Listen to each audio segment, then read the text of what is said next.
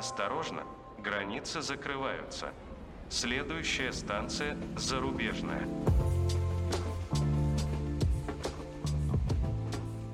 Всем привет! Это подкаст «Станция зарубежная» и его ведущие Даша. И Вова. Это уже наш четвертый выпуск, и мы обещаем, что теперь будем работать со звуком лучше и внимательнее.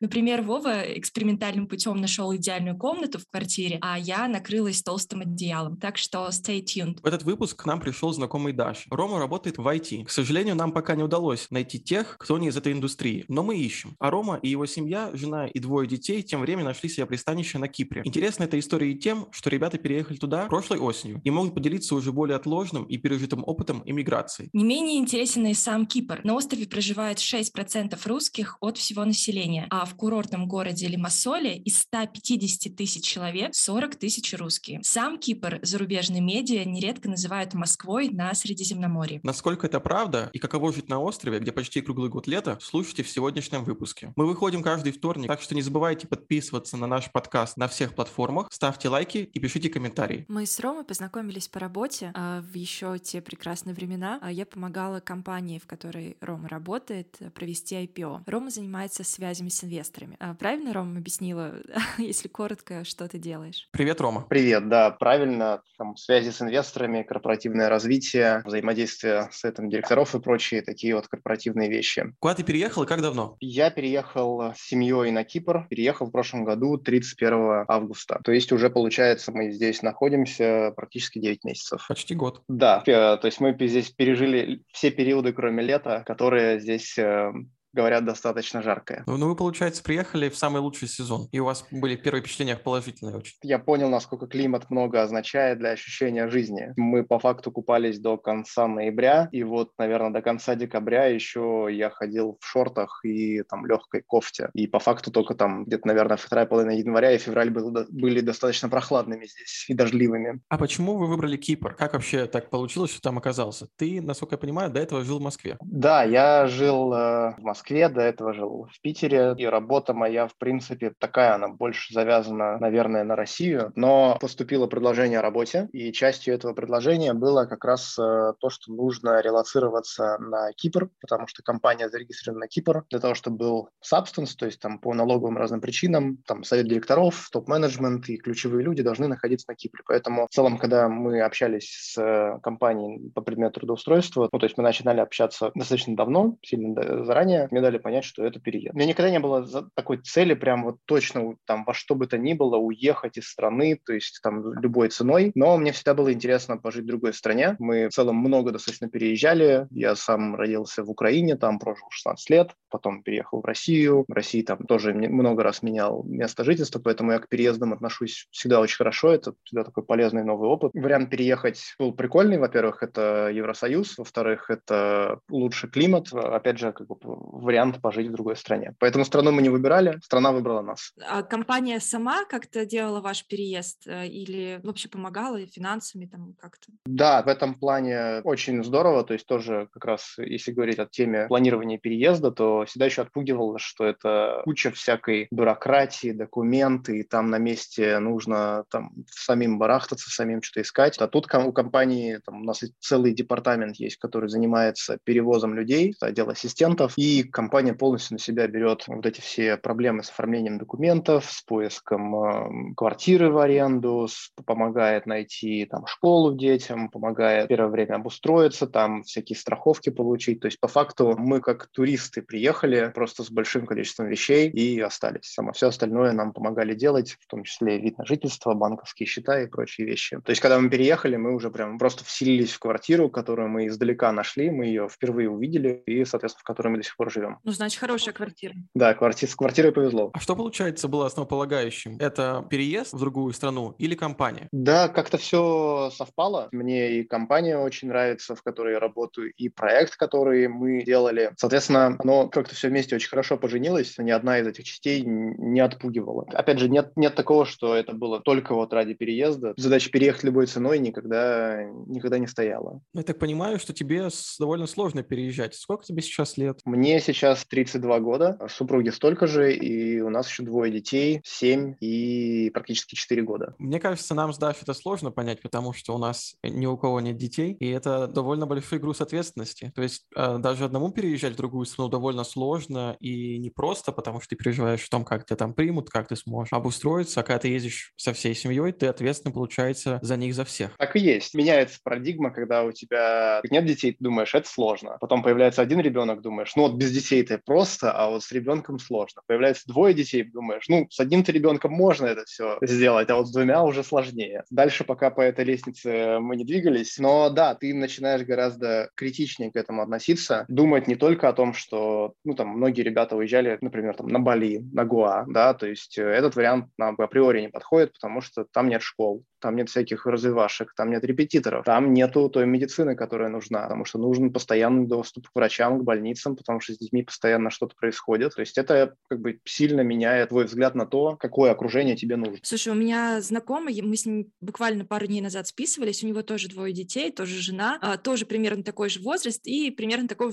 такого же возраста дети. И он сказал то, что вот у него ребенок пошел, значит, в школу, ему нравится эта школа в России, и они немножко, так скажем, суд переезжать всей семьей. Вот как это у вас происходило? То есть о чем вы разговаривали с женой? Как вы принимали это решение? Как вы детям объяснили о том, что вы какое-то время или всегда будете жить в другой стране, где говорят на другом языке, и вот, вот это все? С женой, в принципе, было проще, как бы ну, то есть мы обсудили, я говорю, вот есть такая работа, это переезд. То есть если ты как бы точно говоришь нет, то, ну, мы даже там не рассматриваем. То жена как бы поддержала, говорит, да почему нет? Всегда можно вернуться. Так, по крайней мере, тогда казалось. С детьми, ну, то есть э, у Кипра есть киллер-фича, да, которая называется море, и когда детям говоришь, типа, а вот мы переезжаем жить к морю, то, в принципе, у них все остальные вещи резко уходят на второй план. Конечно, были и друзья, и там какой-то во дворе, и в садике. Не, не менять же из-за этого свою жизнь, да, и не отказываться от того, чтобы какой-то важный шаг совершить. Поэтому детям объяснили, они в целом не вот прям вспоминают Кву, скучают, конечно, друзей иногда вспоминают, бабушку, дедушку, какой-то прям истерики, что нет, я не хочу уезжать, не было. А единственное, конечно, мы переехали вот 31 августа, и сразу 1 сентября ребенок пошел в школу, то есть такое у нас было жесткое приземление с точки зрения быстрой вовлеченности во все новые проекты. И, ну, первое время он, конечно, там что-то вел себя не очень хорошо, там э, уроки срывал иногда, но потом нашел друзей и тоже здесь уже чувствует себя весьма комфортно. А жена у тебя чем занимается? Как ее работа? Ну, у меня жена в декрете сидит, то есть у нас, ну, вот двое детей, поэтому она вот сейчас занимается детьми. Сейчас э, я надеюсь, что у нас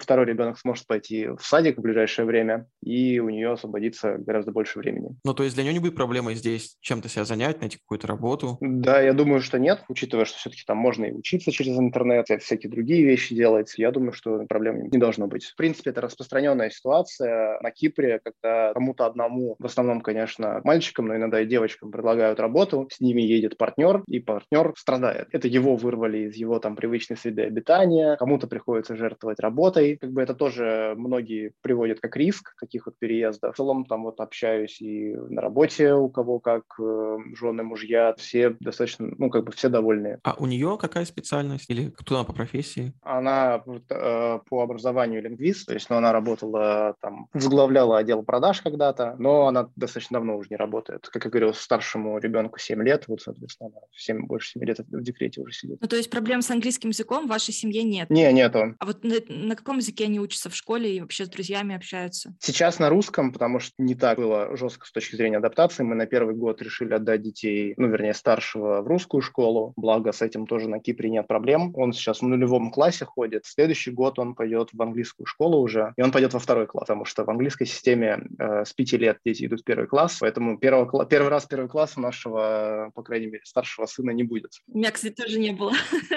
Да, кстати, очень интересно, как э, проходит, э, как проходит на Кипре 1 сентября. Линейка? Да, строят ли всех детей, они стоят такие красивые, с цветочками, в юбочках, звонит звонок, играет это какая? Какая песня играла? Школьные годы чудесные, что-нибудь такое. Да, или типа эти летят качели, там вот что-нибудь такое. Мне кажется, качели это на выпускной, а на 1 сентября что-то другое. Я вот уже тоже не помню. Плюс я в Украине учился, там немножко другой был э, репертуар, потом выяснили. Но в русских школах, да, то есть это так и выглядит. 1 сентября все идут в школу, там э, вот эта школьная форма, какие-то торжественные речи. При этом в английских школах и в греческих школах, которые здесь, там вообще обучение, по-моему, начинается там с 10 сентября или что-то такое. Как у них э, обстоит все это, я пока не знаю, скоро узнаю. Получается, здесь даже в школах довольно большие различия в плане организации? Ну да, русская школа, она учится полностью по программе Мин Министерства образования России. У них даже аккредитация есть. Условно говоря, дети, которые здесь, например, 10 лет живут, они полностью сдают ОГЭ, ЕГЭ, могут получить аттестат государственного образца и с этими всеми документами, предположим, вернуться в Москву, поступать в университет. То есть это чисто такой вот кусочек России, который есть. Там греческая школа, она вот учится по такой там какой-то между греческой и английской системой, потому что Кипр долго был колонией э, Великобритании, поэтому это тоже оказало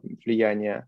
Английские школы тоже все по-разному, потому что есть э, школы, которые по американской системе учатся, есть школы, которые по кембриджской системе э, учат детей, тоже все по- по-разному. Кстати, еще вопрос. А дорогая школа сама по себе, сколько стоит обучение? В английской, русской или местной школе? Да, зависит от многих факторов. Местная школа бесплатная, то есть это государственное образование на греческом, оно бесплатное. Но как бы, опять же, если говорить про потом там менять что-то, то из греческой школы, мне кажется, переводить это будет э, самая большая боль для всех. Русская школа, куда мы сейчас ходим, она стоит 300 евро. Это за э, полдня. То есть мы приводим его к 8, забираем в час, и это без э, питания. Мы собираем ему ланчбокс такой, куда, ну, когда ребенок начал ходить в школу, и мы его спросили, какой твой любимый предмет в школе, и он сказал, что ланчбокс, у него любимый предмет, поэтому человек уже прохавал все, э, понял, что к чему. А если говорить про то, что, например, оставлять ребенка на целый день, то это еще где-то плюс 200 евро в месяц, плюс еще можно заказывать автобус и обед, и это все дойдет там до 600, наверное, 650 евро в месяц. Это русские школы, они стоят все примерно одинаковые. А, ну и плюс с каждым классом оно по чуть-чуть дорожает. То есть там не на 20%, ну, скажем, там на 3-5% каждый класс дороже, чем предыдущий. Английские школы, которые вот мы записали, она стоит 1800 евро за 3 месяца, то есть это 600 евро в месяц, и это тоже с 8 до 2, по-моему. Как бы это без обеда, без продленки, без автобуса. То есть если все это брать, то это, наверное, в районе 1000 евро в месяц будет. Нехило. Нехило, но в Москве частная английская школа стоит не дешевле, а то и дороже. То есть это будет от, то есть когда мы смотрели, от 100 тысяч рублей в месяц. Поэтому когда-то я думал, что самое дорогое – это дать ребенку институтское образование, а теперь я понял, что самое дорогое – это садик и школа. Мы, например, вводим на полдня, потому что дети спят еще днем, и выходит пока что 300 евро. Соответственно, вот когда они пойдут в английскую вдвоем, это уже будет не 300, а 1200 евро в месяц за двоих, что как бы немало. Но дети – наше будущее, поэтому как это инвестиции все оказываются, судя по недавним событиям, ненадежными, а вот инвестиции в образование детей, надеюсь, будут более доходными. Много учителей в русских школах? Ну, то есть там один учитель преподает сразу 5-6 предметов или под каждый выделенный человек? Точно так же, как в России. То есть вот младшая школа, учитель, который курирует, соответственно, класс, плюс там есть какие-то приходящие учителя, типа английский, греческий, которые преподаются вот местным, ну, то есть носителями языка. А когда, соответственно, и, и дети поступают в среднюю и старшую школу, то, да, там соответственно, учитель географии, учитель русского, учитель английского, и там дети переходят из класса в класс. Не знаю, как у вас, вот у меня вот точно так же было. В России уже не переходят. Уже не переходят, то есть сидят в одном месте? Теперь из-за ковидных ограничений учителя ходят по классам, а дети сидят на одном месте. Окей, окей. Ты, может, уже отменили. Ковид же победили в России пару месяцев назад, так что не знаю, но вот пар, пару месяцев назад была точно такая система. По крайней мере, забыли это точно, да. Кстати, про ковид. Это, наверное, уже не актуально, но тем не менее. На Кипре легко сделать какую-нибудь иностранную прививку? Легко, но с видом на жительство. То есть для туристов эта опция недоступна, а, но вид на жительство, когда получаешь, очень просто. Подъезжаешь там, в определенные дни, в определенное место, делают бесплатно Pfizer или Moderna. А какое-то время прям было строго здесь, ну, то есть нужно было либо каждые два дня делать тест на ковид, ну, они, правда, достаточно просто делали, там в любой аптеке стоили 5-7 евро, в супермаркет зайти, в торговый центр, куда там в кафе любое, то есть везде требовали вот этот, э, называется, Safe Pass, либо нужно было вот этот иметь сертификат о вакцинации. Но сейчас э, тут тоже, по-моему, особо никто уже не вспоминает э, про ковид, то есть уже даже маски там никто не носит, вот эти все сертификаты не спрашивают. В январе прям жестко к этому относились, а вот уже там в апреле-мае все забыли. Мне еще вот интересно, какая вообще атмосфера в школах? Там ходят такие учительницы в почтенном возрасте, периодически созывают родительский совет, просят у всех скинуться на новые занавески.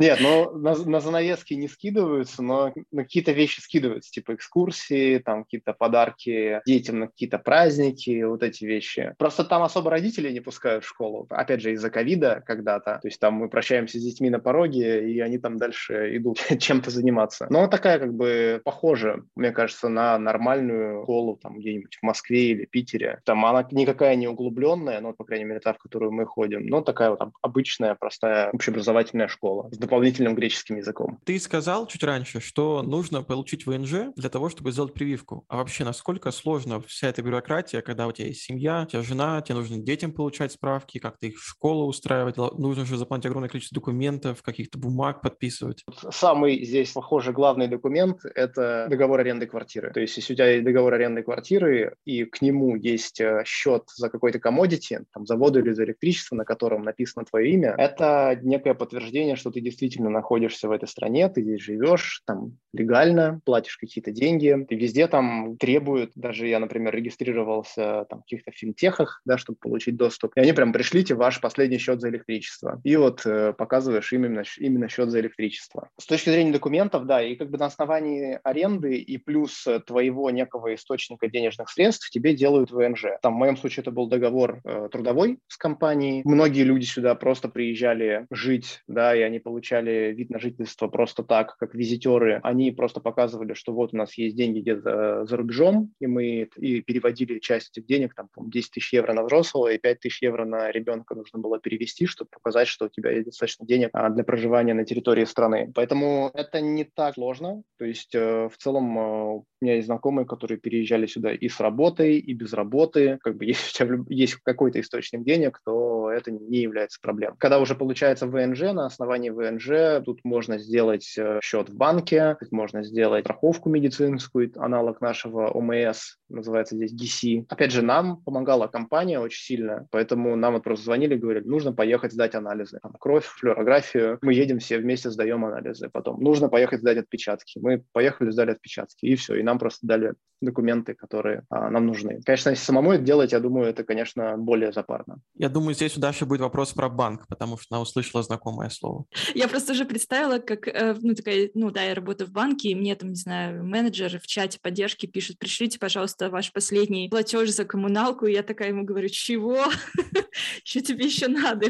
Не, серьезно, это прям тут э, важнейший вот документ. То есть у меня всегда в избранных на телефоне висит какой-нибудь отфотканный последний счет за воду или за, или за интернет или что-то такое. Да, это, конечно, сильно. Вообще меня, допустим, вся вот эта бюрократия, она убивает, хотя я себя поймала на этой мысли, что каждый раз, когда у меня что-то получается сделать, там какую-то справку, там поменять загранник или еще что-то, я такая чувствую себя сильной, независимой женщиной, вообще человеком, который поборол эту систему и смог, значит, все это сделать хорошо и быстро. Да, знаешь, в игровой индустрии есть такой жанр, называется Souls-like игры, где ты очень сильно, ну, то есть э, не игры, где ты легко бежишь, всех стреляешь, там все быстро получается, а ты страдаешь. Но при этом каждый раз, когда ты что-то побеждаешь, ты такой, да, я победил там этого босса. Это, наверное, можно так сравнить с этим. А сейчас э, возбудится Вова, потому что услышал знакомое для себя слово «игры». Конечно, было бы интересно поговорить про игры, но это не совсем тема нашего подкаста. И так как мы довольно ограничены по времени, то этот разговор затянется на слишком долго. А вот про банки хотелось бы действительно узнать, как вообще устроен банковский сектор, насколько он сравним с тем, что есть в России? Вообще не сравним, конечно. То есть это, это прям страдание. Ну, Ну, как и многие вещи, да, здесь банковская система, она была развита до определенного уровня, когда в России еще ничего этого не было, да, и люди там максимум со сберкнижкой ходили в банк деньги снимать. Но там примерно она и остановилась в своем развитии. Я пользуюсь банком Кипра, и чтобы мне проанализировать свои расходы, я прям через какие-то страдания там выкачиваю расходы, которые с задержкой в 3-4 дня туда фиксируются, и просто ручками вбиваю какая-то категория. Я вот вижу там, например, Lidl, ага, это food супермаркет, или там Volt, ага, это food доставка. И вот такой вот эксерсайз у меня происходит каждый месяц для того, чтобы просто а, понять примерно, куда уходят деньги. С там банками, которые в России, там Альфа, Тиньков, э, Сбер, ну, конечно, не сравнить. А нет такой книжечки у тебя, такого листочка с паролями? Потому что я знаю, что в некоторых банках тебе дают кодовую книжку там на, может быть, на 200 паролей, и каждый раз, когда ты входишь в личный кабинет, ты записываешь один из паролей из этой книжки, и потом его вычеркиваешь. И у тебя, получается, количество входов в личный кабинет, оно ограничено. Да, да, да, это такого нет. Есть разные тут прикольные системы.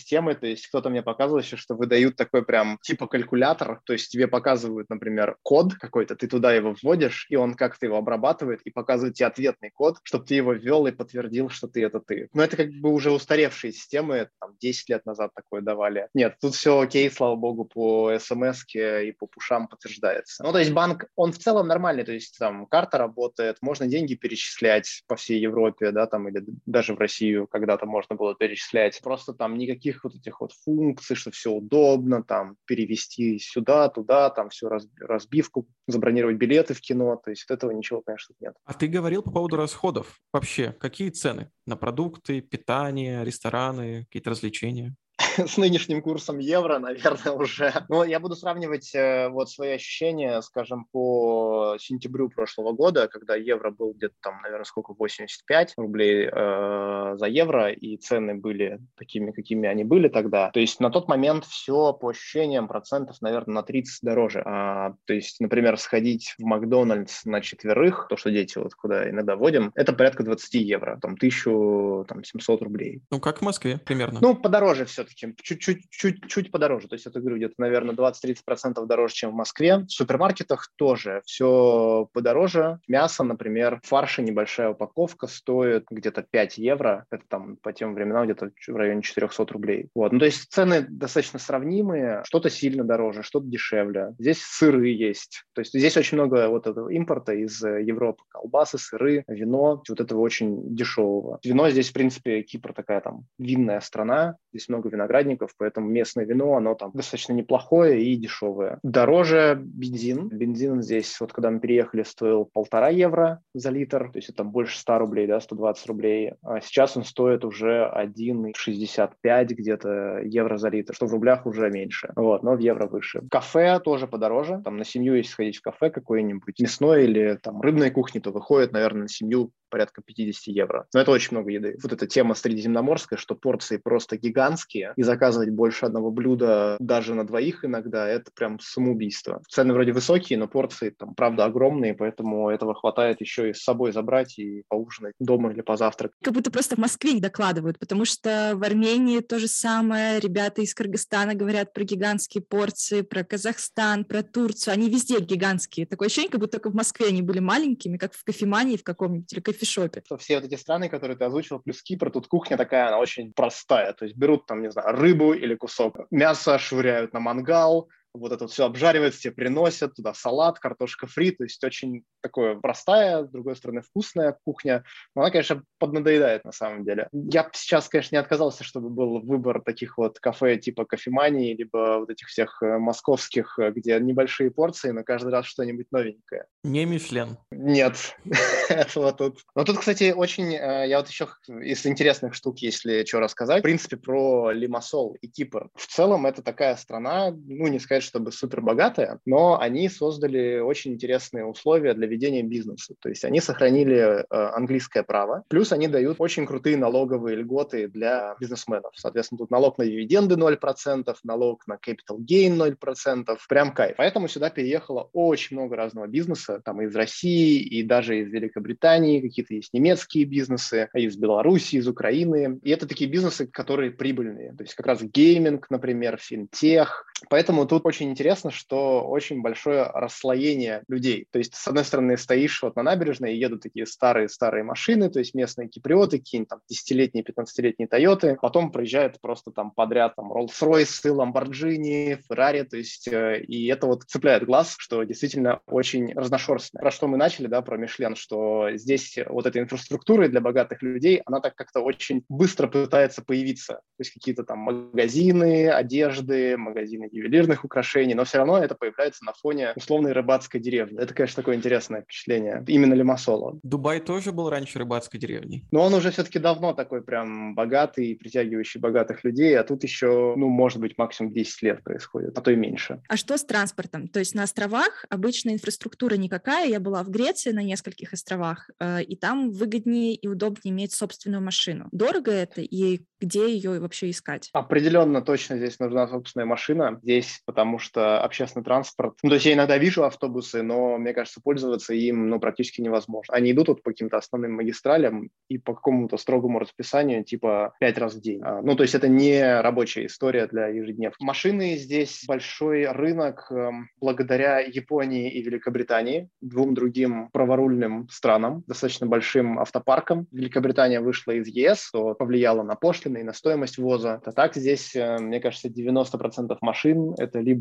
импорт из Японии разных был автомобилей, либо э, из Великобритании. Поэтому машина здесь – это прям вообще must-have, и причем на каждого взрослого надо по машине, потому что любое дело сделать, куда-то съездить. Такси здесь тоже не развито, то есть тут, э, если днем вызывать такси, можно 20 минут прождать, 30 минут прождать такси. Каршеринг здесь что-то там типа 30 или 40 машин на Лимассол, то ли на весь остров. Ну, то есть это тоже не рабочая история, поэтому, собственно, машина здесь нужна. Здесь полный ад с точки зрения парковок, то есть здесь люди паркуются, как в Москве в 2006 году, то есть вообще везде, на тротуарах, э, где угодно, там на газонах. Такое вождение, конечно, вызывает некоторый стресс, когда ты переезжаешь, садишься за правый руль, все запарковано, все очень тесно, и нужно как-то маневрировать. Но, тем не менее, это самый удобный способ. Плюс, еще помимо города, в котором нужна машина, здесь очень круто по выходным ездить куда-то за пределы города, то есть здесь очень много природных классных достопримечательностей, типа пляжей, всяких гор. На Кипре даже есть горнолыжный курорт. Да ладно? Да, то есть тут прям зимой выпадает снег, можно кататься на лыжах. И здесь, на самом деле, очень большие пробеги. Я вот не ожидал, мы за полгода машину купили, автомобилем мы наездили уже там почти 8 тысяч километров. В Москве я за год столько наезжал. Тачка здесь прямо абсолютный must-have, с ней время провождения гораздо удобнее и интереснее.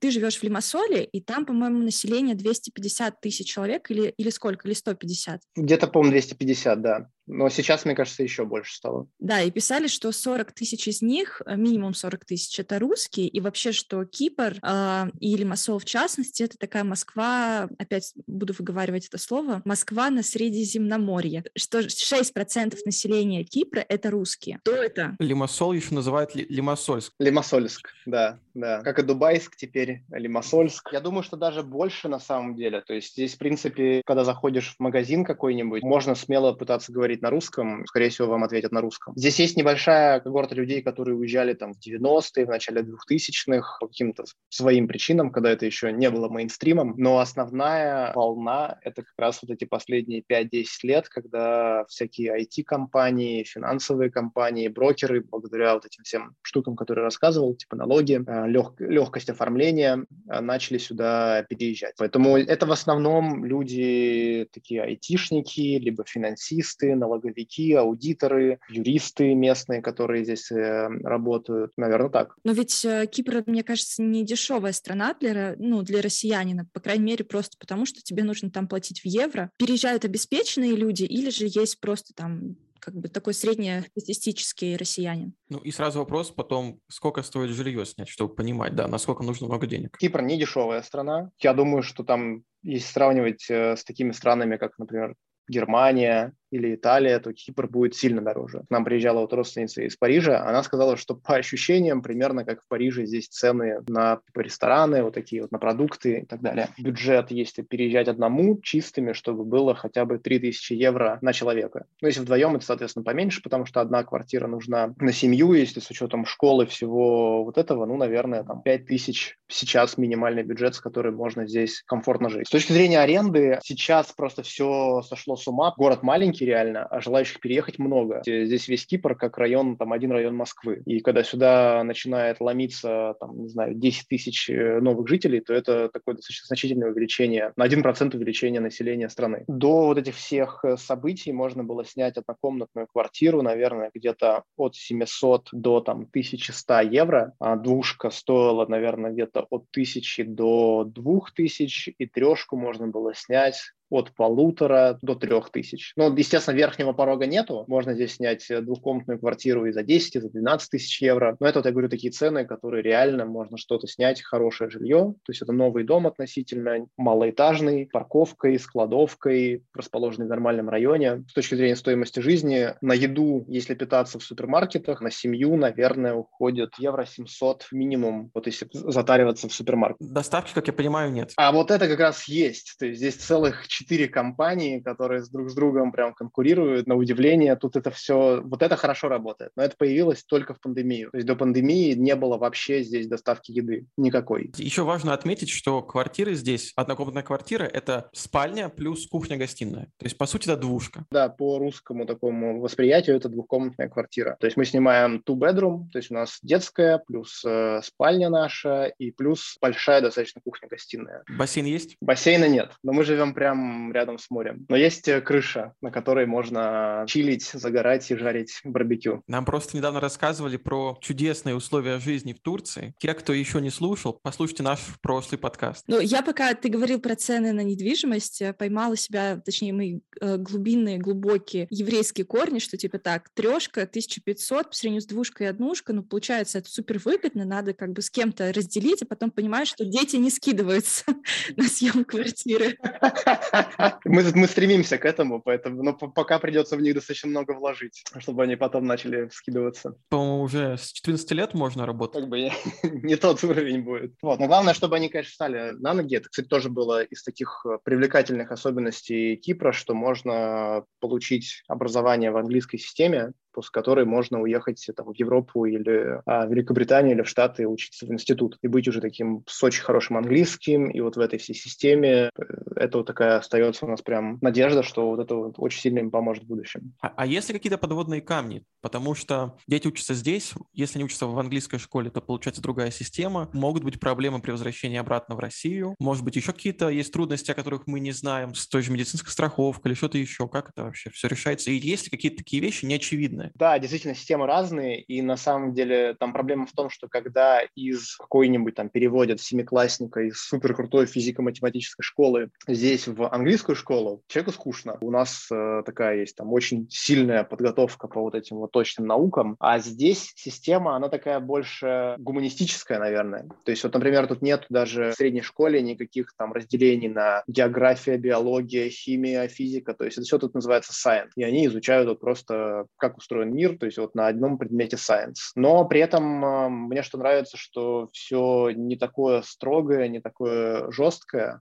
как э, в России. То есть они много там такому творческому потенциалу детей уделяют внимание. Это нравится, да. Но а как раз, да, если переходить из английской школы в русскую, то, конечно, ребенку будет стресс, потому что он не будет вот эти все супер уже там э, тригонометрию решать, а все одноклассники там будут это все уже э, знать. Это вот, да, подводные камни, наверное. Но, опять же, тяжело в жизни планировать супер надолго. Вот план такой. Надеемся, что получится по нему и дальше идти. По страховке здесь на самом деле неплохая такая медицина, медицинская страховка, которая внутренняя, но нюанс в том, что, там, условно говоря, в Москве у тебя, там, нам ребенку нужно делать ЭЭГ, электроэнцефалограмму, то есть в Москве у тебя будет очень-очень много этих врачей, которые это делают, там, чуть не в каждой больнице, а здесь он один на остров, и, соответственно, если он тебе нужен, то тебе нужно именно к нему ехать в соседний город, естественно, там, в Никосию, как бы нюанс. Тут не работает все так вот круглосуточно, как в России, то есть, например, те же аптеки, там будет одна аптека на город работать. А так по стоимости и по качеству качеству, ну, пока выглядит, что все достаточно неплохо. Ну, вы, кстати, по поводу круглосуточного всего, мы когда с тобой списывались и договаривались, ты говорил о том, что позже шести э, это уже все на Кипре, это вечер, чил-аут. Вот во сколько вообще начинается жизнь на Кипре и во сколько она заканчивается? Она начинается очень рано. Я везу ребенка в школу там в 7.40, и там уже все улицы полны, там люди пьют кофе в кафе, пробки, то есть все едут, а там, например, в 8.30 все, уже как бы все проехали, а, закончился час пик, и все там уже на работах, школах и так далее. Здесь действительно рано начинается жизнь, но и ложатся все пораньше. Мне кажется, это в целом такой южный подход к жизни. То есть, наверное, в 10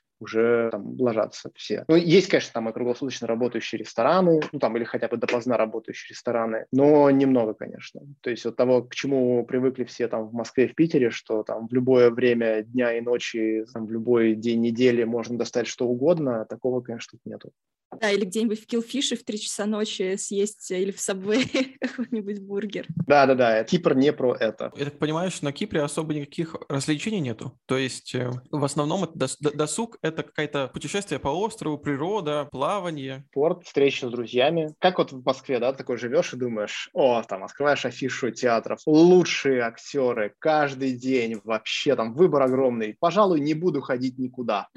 Но меня так здорово, что я могу каждый вот прям сегодня решу, и точно как бы у меня будет огромный выбор. А здесь э, другое такое. Смотришь, там, вот приехал цирк Никулина на гастроль такой, один раз в пару лет такое здесь происходит, поэтому точно надо сходить. Или какой-нибудь там Борис Гребенщиков приезжает вот на Кипр. Ну вот, э, я не супер фанат, но как бы выбор-то небольшой, поэтому надо сходить. Для людей, у кого досуг, это театры, выставки, галереи, музеи, конечно, здесь э, ну, тяжеловато. Кипр все-таки он такой больше про досуг, типа поехать на трекинг в горы, поехать купаться в какую-нибудь бухту, там с друзьями на сапсерфах, попробовать новый спорт и так далее. Кому здесь э, везет и получить шенгенскую визу, то отсюда летает Ryanair, это такой европейский лоукостер, и тут можно там, слетать куда-нибудь в Италию за 30 евро туда-обратно. Поэтому здесь многие как раз э, часто летают, путешествуют. Это супер условия. Это идеально. Тяжело назвать, что как бы тут прям идеально. Тут дорого, да, тут скучновато, тут грязновато. То есть здесь это не та Европа, которая вся вылизанная, такая чистая, с классными пешеходными зонами. То есть здесь, как я говорил, все паркуются на тротуарах и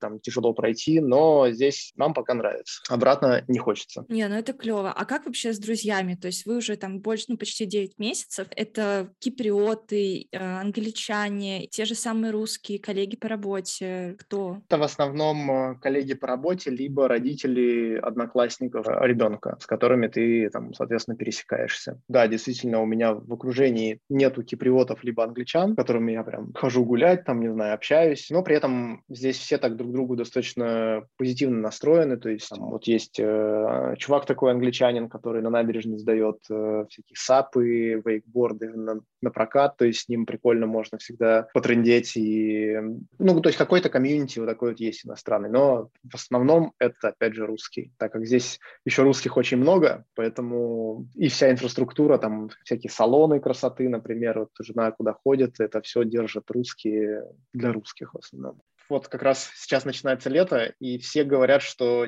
не говори, что ты любишь Кипр, пока ты не пережил лето на Кипре. И вот я думаю, конечно, что там плюс 40, которые здесь стоят два с половиной месяца, это будет интересно пережить. У меня то же самое пишут и говорят про Ереван, хотя сейчас май, ну какая погода, Вов, ну плюс 16, плюс 17, ты такой думаешь, какие плюс 40, когда? Очень комфортно здесь находиться сейчас. Да, на Кипре сейчас тоже, то есть здесь э, утром, вечером плюс 22, а днем там плюс 26, плюс 27, каждый день солнце, дождем никаким даже не пахнет. Если, наверное, как итог, то Кипр крутое место для жизни, особенно для людей семейных и с детьми, потому что здесь можно много времени проводить со своей семьей, много времени проводить на природе с кучей активностей, но здесь дорого. И есть некие такие естественные ограничения, что все-таки это остров, отсюда никуда не, быстро не уедешь, и набор развлечений, набор активностей здесь тоже ограниченный. Но нам пока нравится. Ну, учитывая, что вы уже там 9 месяцев, да, вы э, как минимум продержались дольше, чем те, кто переезжают сейчас, там, в феврале, в марте, в апреле. Да, будем следить за тем, как у всех получается строить новую жизнь. Да, может быть, на такой ноте, то, что мы будем наблюдать за тем, как э, люди будут строить свою новую жизнь, а закончим, и пожелаю тебе, чтобы твои дети не знаю, быстрее выросли, быстрее приносили деньги и меньше их тратили. Наоборот, каждый период у детей, он э, прекрасен, поэтому пусть он продолжается как можно дольше. Потому что дети растут в одном направлении, обратно уже не отмотаешь. Даш, а как же какой-то красивый вывод, какая-то умная мысль в конце ролика? А мне кажется, Рома сам э, все сказал. да, мне кажется, это идеально. Все, кто сейчас с детьми и со своими семьями это клево. И мне кажется, это самое ценное, что сейчас есть. Поэтому, если говорить какую-то мудрую или красивую мысль, давайте, так скажем, поднимем наши микрофоны и наушники за э, семьи и за то, чтобы все были целы и здоровы. Ура! Спасибо, Даша, спасибо, Вова. Спасибо, Рома, большое. Всем пока. Пока-пока. Пока.